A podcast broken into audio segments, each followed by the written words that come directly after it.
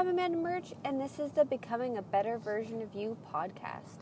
Um, I just finished listening to one of my favorite podcasters, Dr. Karen Osborne.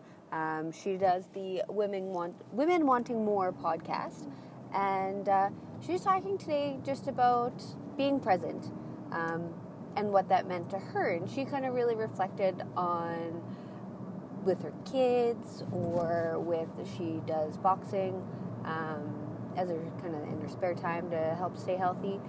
And i just i couldn't relate to that. I don't do i don't do either. So i was trying to think of how i can relate to being present but then also thinking like what's the next step? What's the next step?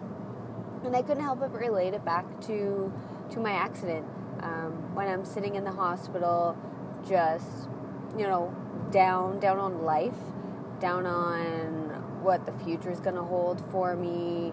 Am I going to like be able to fully function and the pain? Um, and I just had to just be present. I meditated a lot when I was in the hospital, and then just break it down into okay, what's next? Okay, I'll go for a walk.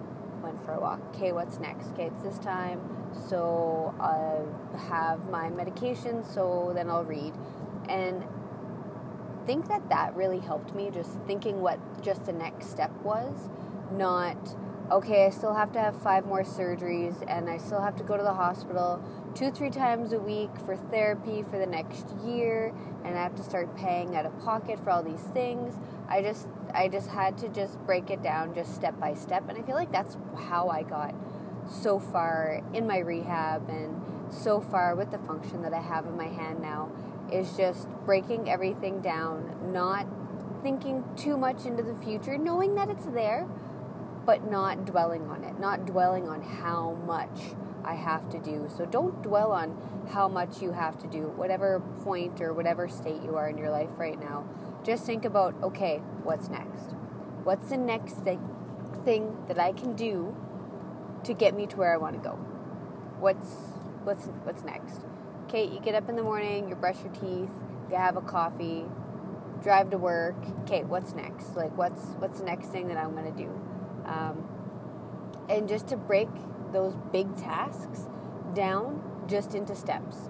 Could be a thousand steps, could be a hundred steps, but just break it down into steps, and then that way every day or every hour, however uh, productive you are that day is just step by step by step by step. And then all of a sudden, you're at the top, you've accomplished what you wanted, and it was just a series of steps.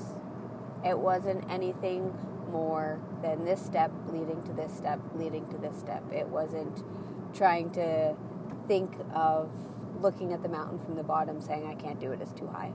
It's just taking it, okay, do you know what? It's one foot in front of the other. So that's all that that every day is is another chance to put one foot in front of the other to get to where you want to go, to get to that mountain. And you can do a mountain a day. You don't have to just do the one mountain and then quit and sit at the top. There's always more mountains, bigger mountains, and more steps. So that's my challenge today. Is just for you to just think of, okay, what's next? What's next today? And write them down write down what your what your next step is to really help you focus so it's not you don't get too caught up and too distracted on the day-to-day things you actually get a chance to just focus on what's going to get you to where you want to go. Until tomorrow